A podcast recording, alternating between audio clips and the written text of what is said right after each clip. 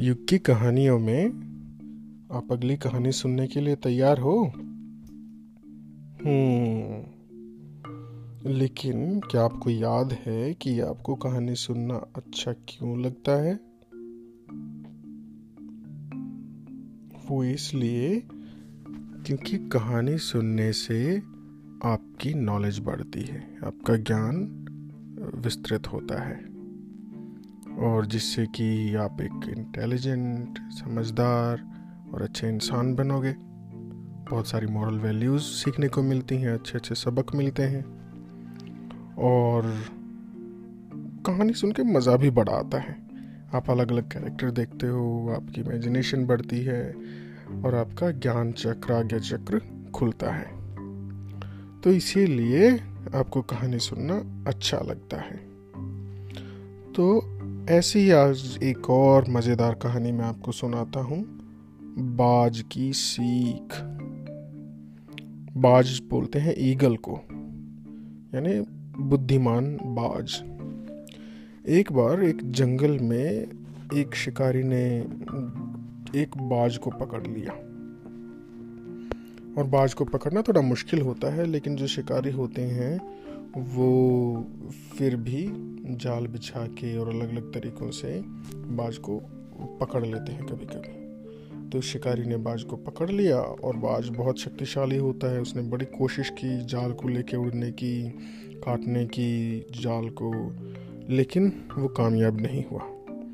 और जब शिकारी आया तो उसने उसकी उसको पकड़ लिया और पकड़ के वो अपने साथ ले जाने लगा। अब चलते चलते बाज ने शिकारी से पूछा कि, तुम मुझे क्यों ले जा रहे हो? क्या करोगे?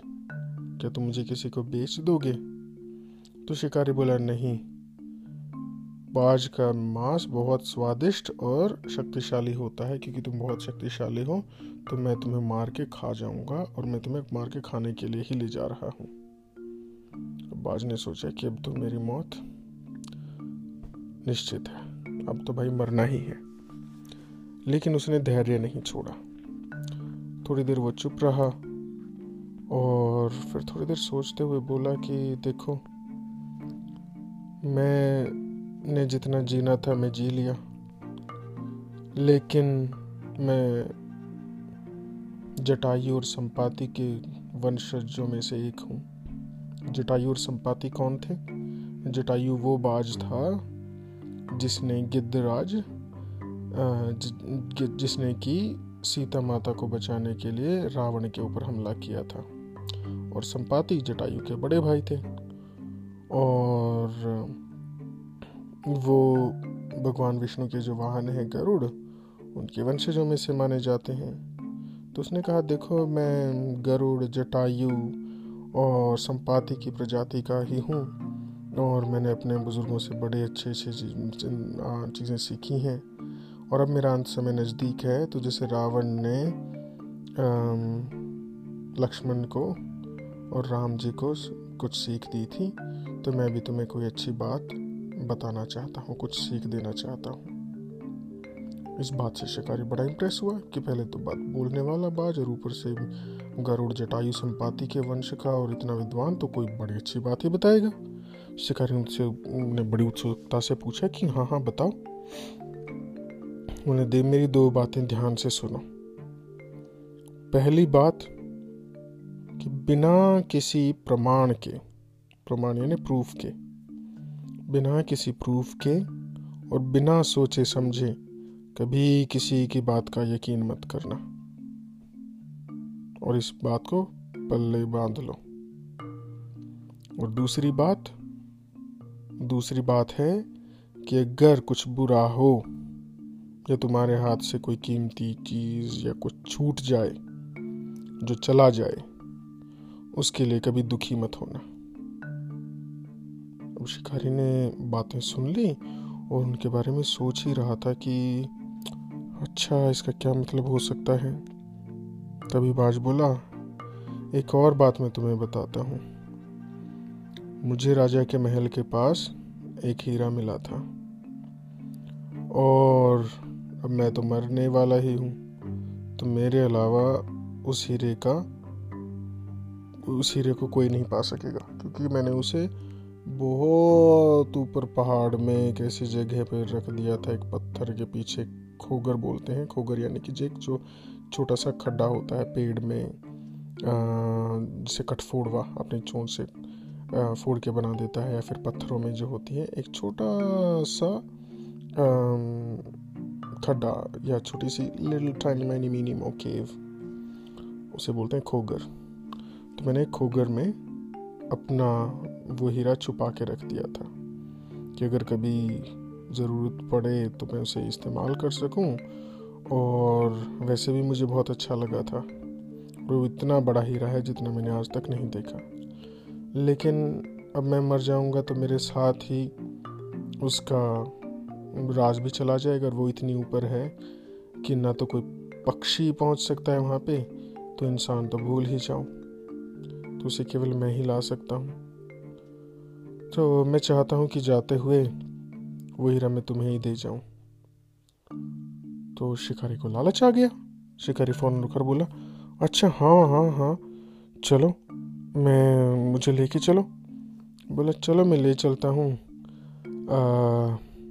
लेकिन अब मैंने तुम्हें इतने ज्ञान दिया है, उस, अगर मैं तुम्हें वो हीरा दे दूँ तो तुम मेरे प्राण बख्श देना।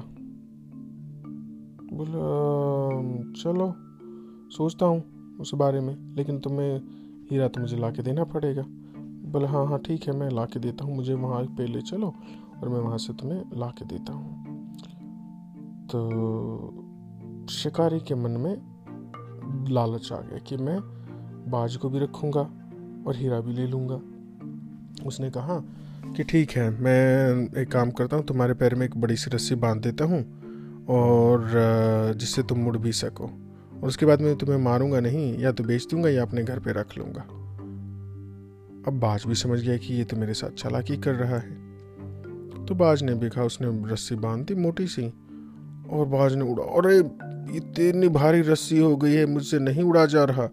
रस्सी पतली करो। अब रस्सी पतली, उसने एक बड़ी पतली लेकिन मज़बूत रस्सी बाँध दी। अब बाज उड़ा उड़ा उड़ा ऊपर अब इतनी बड़ी तो रस्सी थी नहीं कि वो बाज तो बहुत ऊपर तक उड़ सकता है। और वो बोला, भाई, इस दिन इससे तो काम नहीं चलेगा।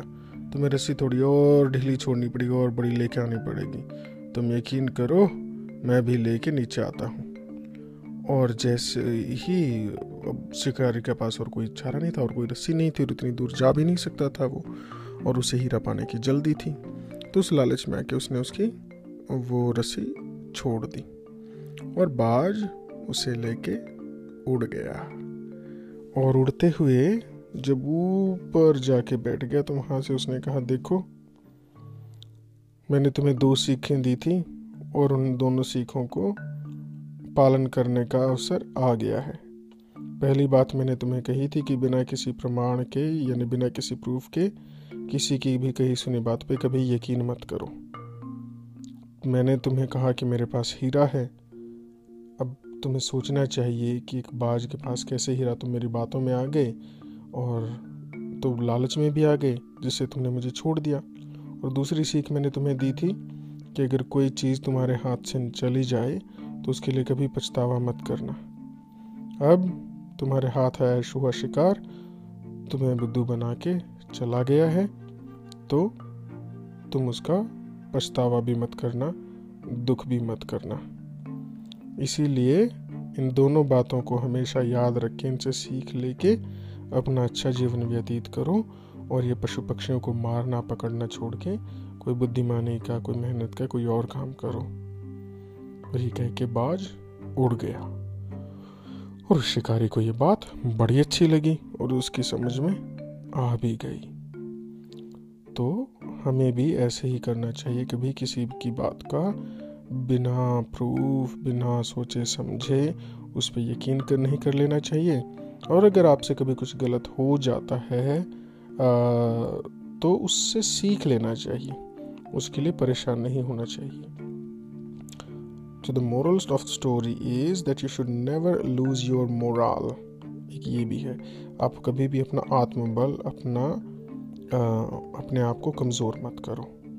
अगर आपके नंबर कम आए, स्पोर्ट्स में अच्छा नहीं हुआ, किसी ने बोल दिया, डांट दिया, कुछ हो गया तो उस चीज़ से आपको, अपने आप को अपना मोरल डाउन नहीं करना चाहिए और उससे सीख लेके जो भी आपकी कमी रही, उसको अपने हार्ड वर्क से मेहनत करके आपको रिकवर करना चाहिए। You should always bounce back and do good instead of accepting the defeat तो ये हुई आज की कहानी एक बुद्धिमान बाज की। Good night